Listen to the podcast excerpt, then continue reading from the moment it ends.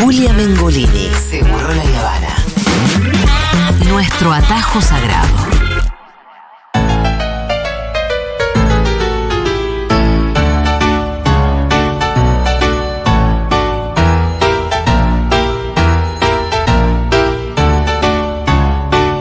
Bueno, Aldana Contreras ya está. eh, antes de empezar con su columna necesitamos hacer las consultas Pertinentes. pertinentes porque, bueno, Rita se ve que está en una fase. ¿Cómo Eh, llamarlo? Está en una, diríamos. Está en una.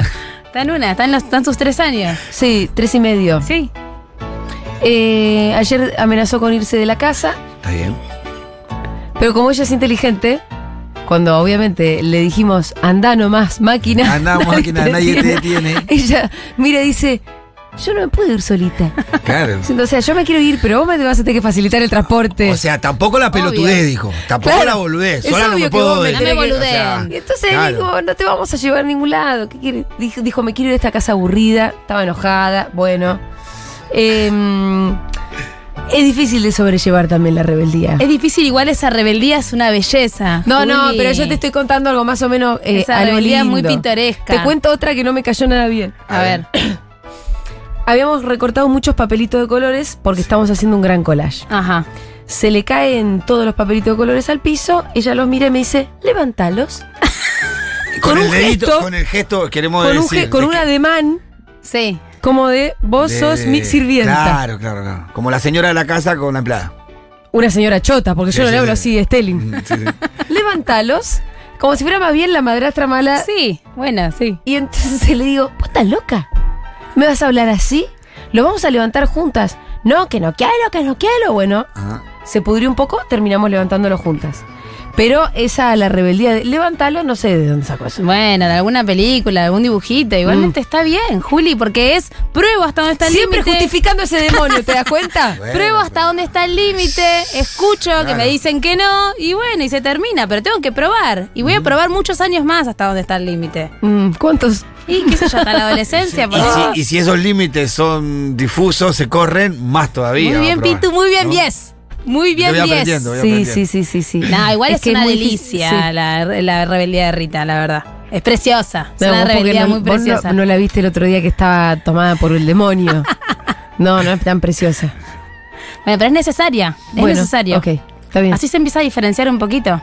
Sí, sí, imagínate a la niña que, que nunca. Que diga sí, sí. Que nunca quiere otra aparte- cosa, que nunca se enoje. Todavía chique. falta, ¿sabes están? sí. Yo tengo a la mía que está entrando en la adolescencia y tiene rebeldías que ya son. Ya son complejas. Y ya. sí, cada vez se pone Porque más aparte complejo. argumentan, te discuten, son hirientes. Ah, eso debe ser tremendo. Y, viste, te meten y te lo Sí, revuelven ahí. sí. y cada Sí. cosa que le decís te resaltan tus errores. Y Y, sí. te das cuenta cómo ellos monitorean todo, graban todo, saben todo lo que vas a hacer, lo que dejas de hacer.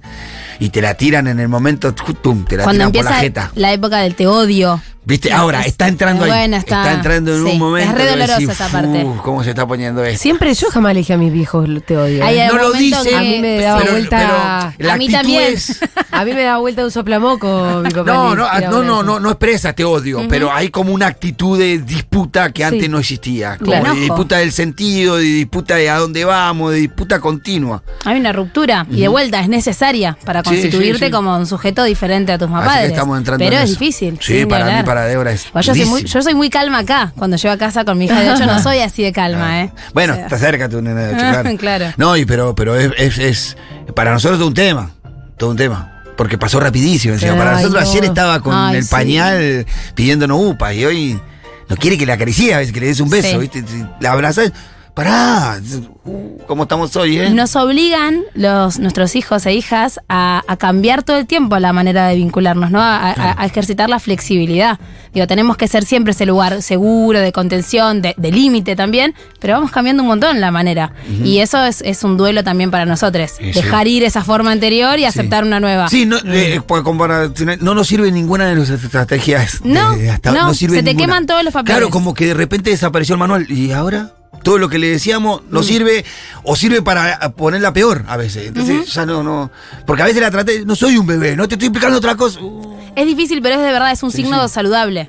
Es un signo saludable. quedo más tranquilo. Bueno, eh, hoy vamos a hablar de tipos de apego y su impacto en la personalidad. Exactamente. Vieron que se dice apego como algo lindo, como teoría eh, crianza con apego, como Sí. que el apego es algo lindo. Sí. El apego en sí, no, digamos, no significa que un tipo de apego bueno o malo. Hay clasificaciones de apego. ¿sí? Hay apegos y apegos. Exactamente, pero hay, hay algo de la crianza con apego, como si fuera la crianza con apego seguro, ¿no? Que ahora vamos a, ahora vamos a definirlo y demás. Entonces, lo primero que quiero hacer es explicar qué es el apego y por qué lo conocemos tanto, eh, gracias a, a este psicoanalista John Bowlby, que en 1960 y pico empezó a armar esta famosa teoría del apego. El apego él la define como esa necesidad que tenemos todas las personas desde que nacemos de generar vínculos afectivos y significativos con un otro que es quien nos provee seguridad y supervivencia.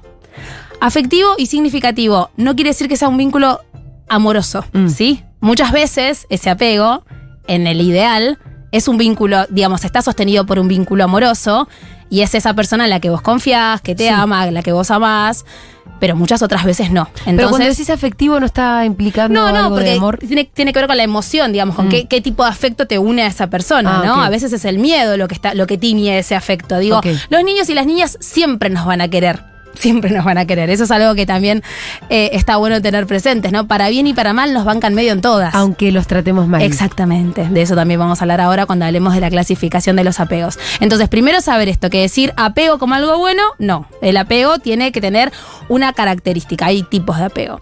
Después, entender que el apego se va construyendo, no es que está dado. Si bien es cierto que niños y niñas nacen con esa tendencia de buscar a alguien que les garantice la supervivencia, no está dado, no es que ese niño nace con una característica que va a tener tal apego con esa persona que lo cuida, sino que va a depender de la calidad en la interacción que haya, por lo general, con quien le gestó, que es quien suele estar más tiempo con ese bebé, ¿no?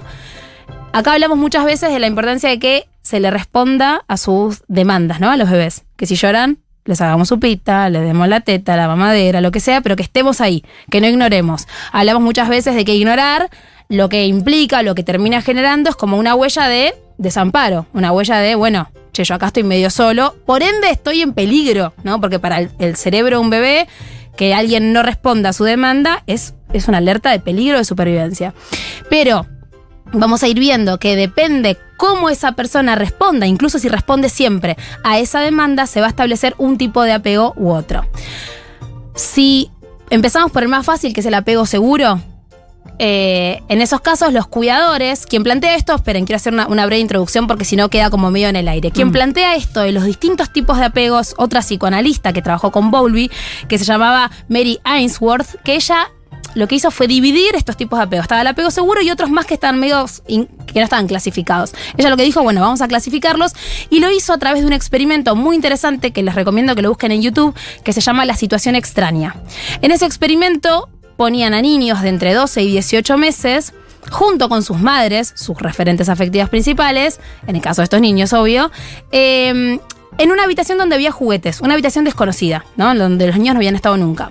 Interesante para esos niños, pero desconocida. Entonces evaluaban cómo esos niños se vinculaban con los juguetes, después la madre salía de la habitación y los dejaba solos, volvía a entrar, después se metía una persona extraña, se quedaba sola con los niños todo el tiempo monitoreado, ¿no?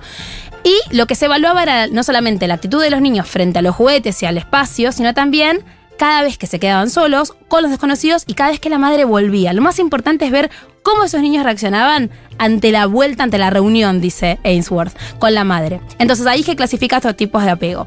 En el apego seguro, como venía diciendo, las bases de esta interacción fueron bases amorosas, personas que en la mayoría de las veces, la, la mayoría de las veces respondía afectuosamente, eh, que satisfacía las necesidades, que ese niño pudo ir transformando como este grito inicial, que esto es algo que también hemos hablado acá, ese llanto inicial, que es un llanto a la nada, ¿no? En un llamado que terminaba siempre con una respuesta.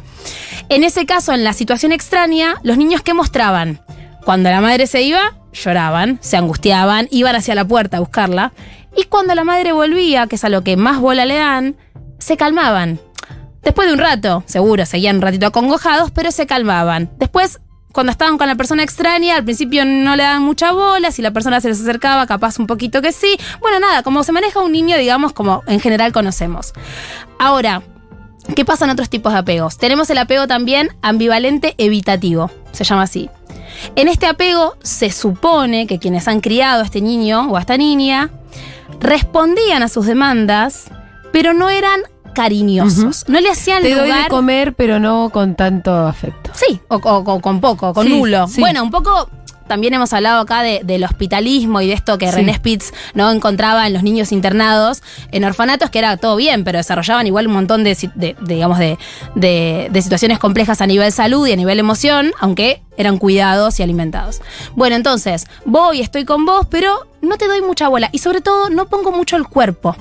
Porque pensemos que para los bebés lo principal, la principal manera que, que- que tienen de sentirse amados y cuidados es a través del cuerpo. Digamos, un bebé no es que yo le digo, quédate tranquilo, que te amo mucho y se calma. La palabra ayuda, pero ¿qué ayuda? Que te haga upita, que Y te sí. tenga upa, que te mueva, que te dé besitos, que te dé la teta, ¿no? O lo que sea.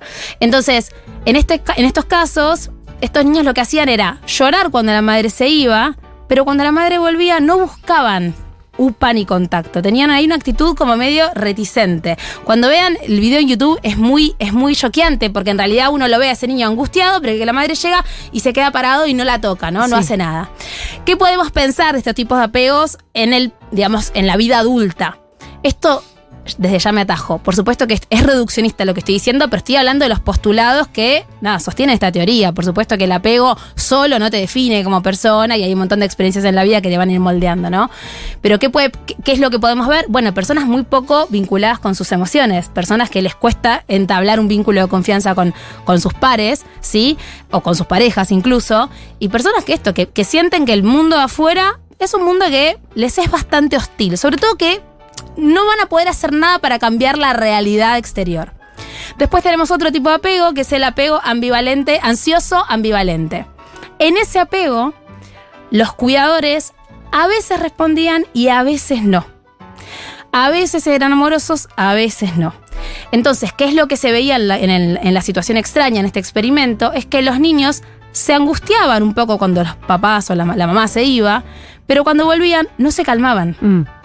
La madre volvía, la abrazaba. No solamente que ahí hasta se ve en el cuerpo, que los bebés ni siquiera buscan abrazar, ¿no? No se calmaban. Incluso muchos se enojaban más cuando veían a la madre. Y cuando la madre se alejaba, porque quizás estos niños le pegaban o algo, ellos querían agarrarla de vuelta. Y cuando la, por eso es ambivalente, ¿no? Cuando la agarraban, de vuelta te empujo. ¿Por qué? Porque ahí lo que había era inseguridad. Es, volviste, pero no sé cuándo te vas a ir de nuevo.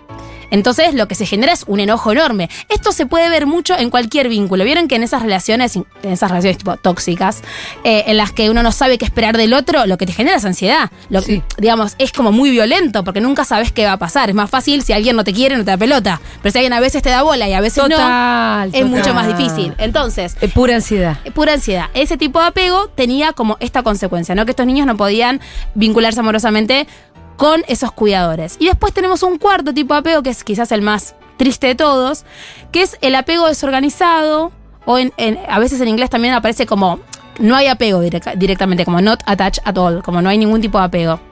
Que es el apego que desarrollan los niños con cuidadores que los han lastimado, ¿sí? Esto que decíamos hace un ratito, esos niños te van a querer siempre, Eh, pero bueno, hay que ver de qué manera, ¿no? Eh, con cuidadores que quizás habían sido negligentes o los habían abandonado, niños que han estado muy, muy solos, o eh, a veces no son, no son cuidadores que les hicieron daño adrede, sino cuidadores que por trastornos o problemas emocionales de, ellos, de las personas adultas, le tenían como un poco de miedo a ese bebé.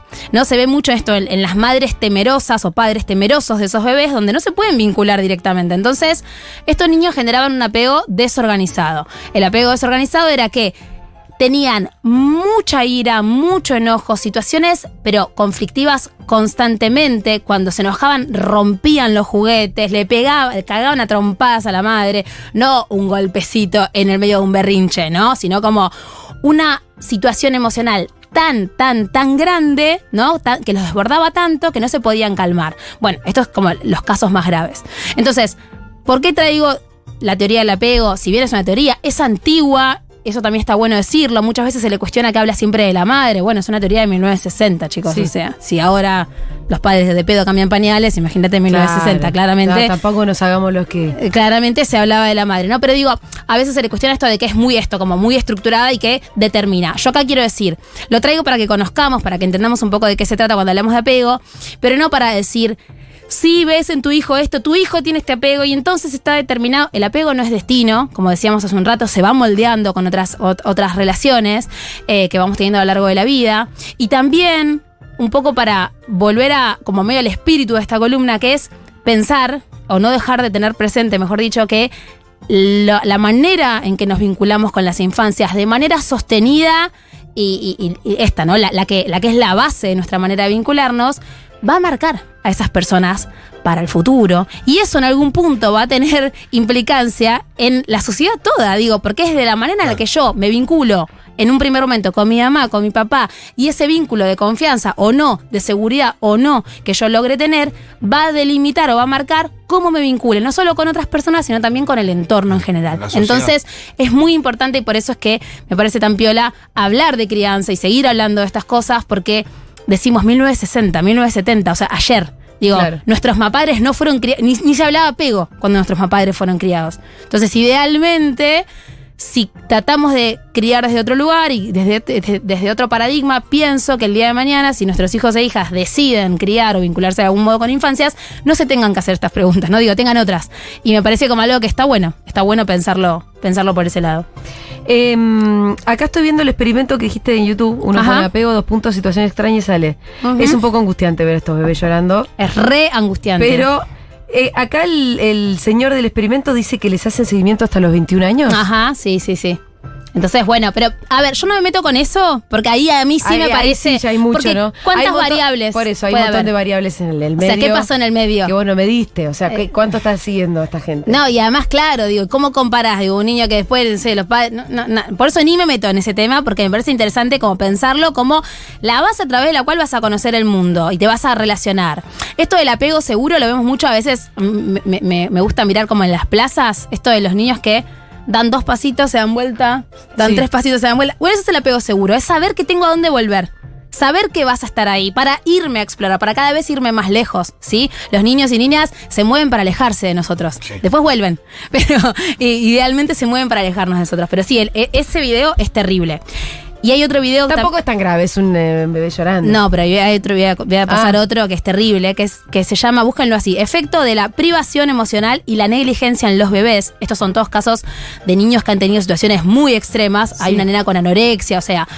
Y que lo único que hacen en ese experimento, que es de 1965, es ponerle adelante a los bebés unos bloques de madera. Sí. Y analizan, y está la voz en off explicando, analizan lo que hacen con esos, con esos bloques. O sea, si los tocan o no. Los niños que han sido, por ejemplo, golpeados y demás, ni siquiera los tocan. Mientras le ponen los bloques, están como retraídos mirando a la persona que está poniendo los Claro, bloques. Como con miedo a ver si los puedo Estamos hablando de bebés, ¿eh? 18 meses. Sí. Entonces digo, ¿cómo podemos subestimar la manera en que nos vinculamos con las infancias, no? Digo, está bien, en algo extremo queda muy claro. eh, pero esto me, me- me fascina que sea todavía bastante nuevo, que sea algo que hasta hace 40, 50 años, at- 50 años atrás no se pensaba siquiera.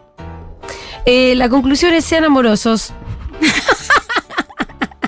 Me encanta esa conclusión, Juli. pero hay que darles besitos. No es muy difícil. No es muy difícil, tal cual, pero bueno, todavía se escucha un poco esto de te está tomando el tiempo, no le hagas tanta upa. Yo trabajé en un sanatorio Sí. donde atendía recién nacidos, o sea, familias de mujeres que daban la teta con recién nacidos. En esos primeros días yo escuchaba, No le des tan- no no le le hagas tanta upa, no le des tanta teta, ojo que después... Bueno, sí, es- es- inclusive se dice mucho intrafamiliar, o sea, que no la hagas acostumbrar a los brazos. Ujú. Era algo que decía, no, se acostumbra a estar a UPA, ahora listo. Como que eso provocaba costumbres que estaban negativas o como Y que eso- ese era el criterio por el cual vos deberías hacerlo o no a la Y eso criatura. sigue estando. Y yo como consultora en crianza me encuentro con indicaciones de pediatras que dicen, no sé, tu bebé tiene un año y duerme en tu cuarto, no, sacalo de ahí porque le estás haciendo un daño. Digo, entonces todavía es necesario hablar de esto como si fuera una novedad, ¿no? Que por un lado digo, wow, qué bueno que podamos estar hablando de esto y por otro lado digo, qué, qué fiaca, ¿no? Tener que estar aclarando que, que para un niño una base segura es un futuro más autónomo, más independiente, con más, con más herramientas. Digo, van a depender de vos Claro, toda la vida. sí. Yo todavía me pasa algo, llamo a mi mamá. Sí, sí. Pero digo, tengo algunas más herramientas. Sí, los míos también. Eh, ay, por favor, una columna sobre límites en la preadolescencia. Piden. Bueno, dale. Eh, amo la columna de Aldana. Y Un poco que lo que haya- me está pasando a mí, ¿no? Es lo que preguntan ellos. Eh, sí, por eso. Y que haya traído a Pickler y Bowley con sus teorías. Y me gustaría que hable otro día de Winnicott. Winnicott, obvio. Bueno, tengo mellis de seis meses y muchas veces no me siento a la altura. Tuve internado a uno o dos veces y el miedo a la muerte de alguno está latente todo el tiempo. Uy, qué Mm. heavy. Me siento obsesiva y desgastada. No sé si esto les va a afectar o si necesito algún tipo de terapia. Te quiero. ¿Quién Sí, puede estar a la altura? Bueno, eso iba a decir, ¿Quién pero si te sentís altura? así y tenés como mucho miedo, que obviamente es un miedo que tiene que ver con la historia de ustedes, sí, recontra se consulta con psicóloga perinatal. Siempre acla- aclaro esto. Hay muy buenos psicólogos y psicólogas, pero si no se dedican a lo perinatal, a la maternidad, hay un montón de cuestiones que, se, digamos, escapan. como claro, que se les escapan. Entonces, busca espacio de psicóloga perinatal. En Lazo Natal tenemos y por suerte hay cada vez más. Así que busca ayuda si sentiste, te sentís sobrepasada. Hola a todos. Mi hijo de cuatro años me preocupa un montón que cuando recibe un no, cuando se frustra, cuando lo hacemos, no hacemos lo que quiere, aun cuando lo hacemos con respeto y sin, con respeto y sin gritos, sin enojos nos pega mucho, nos grita y nos dice malos. Y el jardín no pega, nunca, según nos explica la seño. Cuando se enfurece allí se sienta y junta mucha bronca sin canalizar. Mm, bueno, nada, varias cosas. Hay que ver qué pasa en ese jardín o cuánta posibilidad de expresar lo que le pasa tiene. No lo sé, sinceramente no lo sé. Pero, pero sí recomiendo mucho que cuando algo se nos va de tema, cuando algo excede el. Sí, tiene berrinches. Sí, se enoja mucho. Esto que hablamos hace un rato en chiste, ¿no? Como hay momentos en los que la verdad que, no sé, hace cosas que la quiero matar. Está bueno pedir ayuda, está bueno consultar, porque a veces hay cosas que se nos escapan también a nosotros como padres Sí. y con orientación se puede como acomodar, ¿no? Y si hay algo necesita- que te preocupa un montón, yo diría, roba lazo natal si la quieren consultar a, a Ile, ¿no? Sobre todo Claro, con vos porque también. yo trabajo, digamos, en crianza, pero en cuestiones más sueño, rutinas, más del día a día. Hay un equipo de psicólogas coordinado por mi hermana Ileana, que es psicóloga infanto-juvenil y, y perinatal, que obviamente lo que hace es acompañar esto, cuando hay procesos que ya nos están desbordando, ¿no? Por favor, que la maternidad, idealmente, o la crianza, no se vuelva algo con lo que una tiene que padecer a diario. Mm. Es incómoda, va a ser incómoda siempre criar, y sobre todo si queremos criar amorosamente, es más incómodo todavía. Eh, pero que cuando se vuelve una carga, un peso, algo que te cuesta, que te querés no te querés levantar a la mañana por esto, hace una consulta, porque de verdad te cambia calidad de vida. En serio. Aldana, no soy mamá ni lo seré, pero esta columna me ayuda mucho a entender mi pasado y me sirve para gestionar mi presente. Gracias. Sí, también sirve para entender, como decía, a nuestros mapadres, a nuestros abuelos, y a, no digo, con qué herramientas contaban. Escucha esta columna que te están ofreciendo. A ver. Eh, hola, estoy en vinculación con un niño de 9. Estaría bueno que hagan columnas sobre crianza por adopción de niñas Sí, grandes. Me encantaría. Quiero traer a alguien, porque no es un tema que, no, es un tema que, yo me ser muy específico. Sí. Y tal vez. Pero está eh, buenísimo, lo voy a anotar ahora mismo. May dice esto. Che, ¿qué heavy una vinculación con un niño de 9? Eh, y con adolescentes, imagínate todo Bueno, lo que pero me imagino que May por ahí hasta. O sea, cuando uno adopta un nene de 9, Ajá. Cuesta, debe costar un montón que te lo den. Pero ahí te viene, no te viene con un manual de instrucciones. No. Es una cosa como. Te mandan solo. Ajá. Y- hay una historia ahí además. Y es un nene de 9. Todas las cosas que le habrán pasado. Con toda una historia. Sí, sí, es todo un tema. La adopción y la adopción de niños más grandes. Pero bueno, me anoto para la columna, prometo. No me gusta hablar de lo que no, de lo que no me dedico, no me gusta hablar al pedo. Em, bueno, hola Futurock. Acá tiene tres años, está. Bueno, no es una persona que eh, ha redactado mal, pero me dice que quiere pegar y abrazos al mismo tiempo. A veces descarga pegándole algo y me dijeron que eso no es bueno, que deje que lo haga. Ah, que bueno, hay como una línea. Yo soy medio fan de que si tiene ganas de pegar algo, que rompa algo. Incluso que haya una caja de cosas que puede romper, ¿sí? Pero, pero bueno, son miradas. O sea, Ah. va, dice, va y le pega a la silla y vuelve llorando pidiendo que lo abrace. Me parece que, a ver, eso aislado no me parece algo, algo loco. Digo, como va, le pega algo y después pide ayuda, está bien. Bueno. em, Pero sí está bueno esto, Pero perdón, aparte no, ¿no? es algo que no haya hecho algún mayor alguna vez. Pero ¿quién no revolea algo Patea, cuando... cante, la- pateate No, y te cargas pará, y es como dice Aldana, por ahí si vos ves algo que ya te parece medio angustiante, incluso para vos, mamá, Ajá. está bien consultar. Sí, siempre es mejor una consulta de más que una de menos. Sí, sí, está Eso bien. ni hablar. Pero digo, pero, Pero- no es algo muy loco, como ¿No? decir, no es algo muy loco que ah, se enoje, de vuelta, algo, como vuelva. la viñeta aislada, ¿no? Sin conocerlo todo. Bueno, niños y niñas muchas veces tienen ganas de pegar y yo, de hecho, soy medio partidaria de que haya una... Si tenemos niños con estas características, así que cada tanto necesitan esto, una caja, un sector de la casa con cosas que pueda romper, que pueda tirar. Entonces, acá, acá canalizas tu enojo, no en otros lados. No hacia mí, no hacia otras cosas. Hola, preguntan, ¿puede hablar de SAP, que es el síndrome de alienación Alienación parental? parental. El otro día le anotó. el no, no, pero Levin el último lunes hizo una columna. Ay, no lo escuché este lunes. Eh, para que te la sintetizo, no existe. Es una mentira, es una ficción, es un invento del patriarcado y de un grupo de padres locos. No existe. la voy a escuchar, lo amo, Eh, hola, tremenda columna de crianza, bla, bla, para. Porque quería hacer una consulta. Bueno, perdí el mensaje. Ah, ya sé, acá está. Es muy específico esto. Hola, Aldi. Mi cuñada está evaluando comprar una correa para su hijo de dos años y medio. Eh, está pensándolo porque van a ser una hermanita y piensa que con lo revoltoso que es el otro, va a ser imposible que salgan todos juntos. Ay, bueno, mira. Bueno, si, si- aclaro por las dudas, para mí es nefasto, pero quiero saber qué piensas. si tenemos tiempo, eh, estaría bueno que pueda hacer una consulta, digo, antes de que nazca ese bebé eh, nuevo, ¿no? Porque además la idea de que porque nace un hermanito te ato a vos, a ver, es medio cultural, ¿eh? Los yankees los tienen a todos los pibes en Disney atados. Es medio cultural. A mí Yo no estoy tan o sea, en desacuerdo, ya sé. Ya te ¿Alguna vez lo conozco. hablamos? No, pero me imagino, te Porque me- conozco. Me parece feo. Y además también me parece, porque voy a aclarar cosas de antes, mano. A ver. Es tal y como decís vos. La hermanita ni nació y vos ya pensás que tu gestión va a ser una correa. Me parece que por lo menos esperá. Sí. Por lo menos esperá. Pero lo que pasa es que me parece que también eh, no caería en el dogma de decir, ¡ay, correa! ¿Qué sé Eh, yo? no, el fundamentalismo no. Lo que te digo es, por ahí hay una circunstancia específica.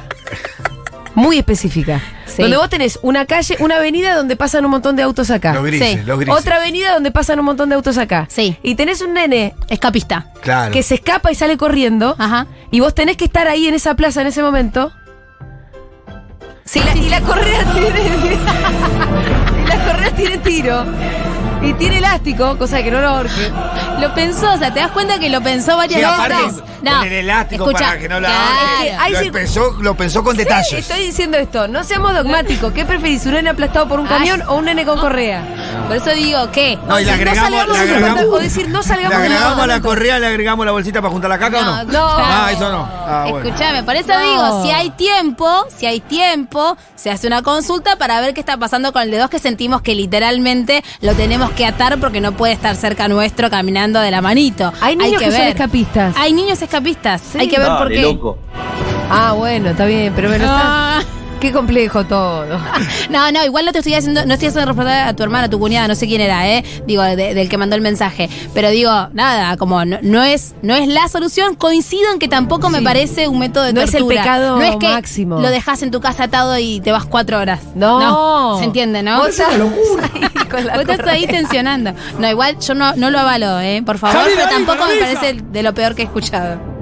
Bueno, listo. Es está. cultural también, digo, hay algo Es medio cultural, como, como los perros los tenés con correa, pensás que, pero. Claro, ah, pensé que ibas a decir que por eso se podía. No, claro. no, no, cual. al revés, que creo Sí. que como que enseguida la asociación es, ay, lo tratás como un perro. Y no creo que sea inmediata esa asociación. No, no, no, no. Y cuando vos agarras fuerte de la mano a un nene para bueno. cruzar la calle, digo, también lo estás agarrando. En un punto sí. Bueno, sí, por eso. Pero recomiendo consulta antes que correa. Si me das a elegir. No, sí, claro. Te- insisto, me parece mal, pero no sería tan dogmática. Está mal, pero no tan mal. Está, ahí está, ahí está, está mal, pero no caca. tan mal. Es una locura. Aldana Contreras, la buscan en arroba la zona tal para más consultas porque veo que están llegando un montón de mensajes que bueno, evidentemente ustedes necesitan la consulta específica. ¿Qué son? ¿Del Team Correa o del Team No Correa? Bueno, ahora me van, ahora me van a empezar a rebardear de a mil, ya te digo. Ya te digo, ni lo, ni lo voy a leer, así que no se No, no lo leas, por favor. No, no se no se Rafael Correa. Ya venimos, Rafael Correa.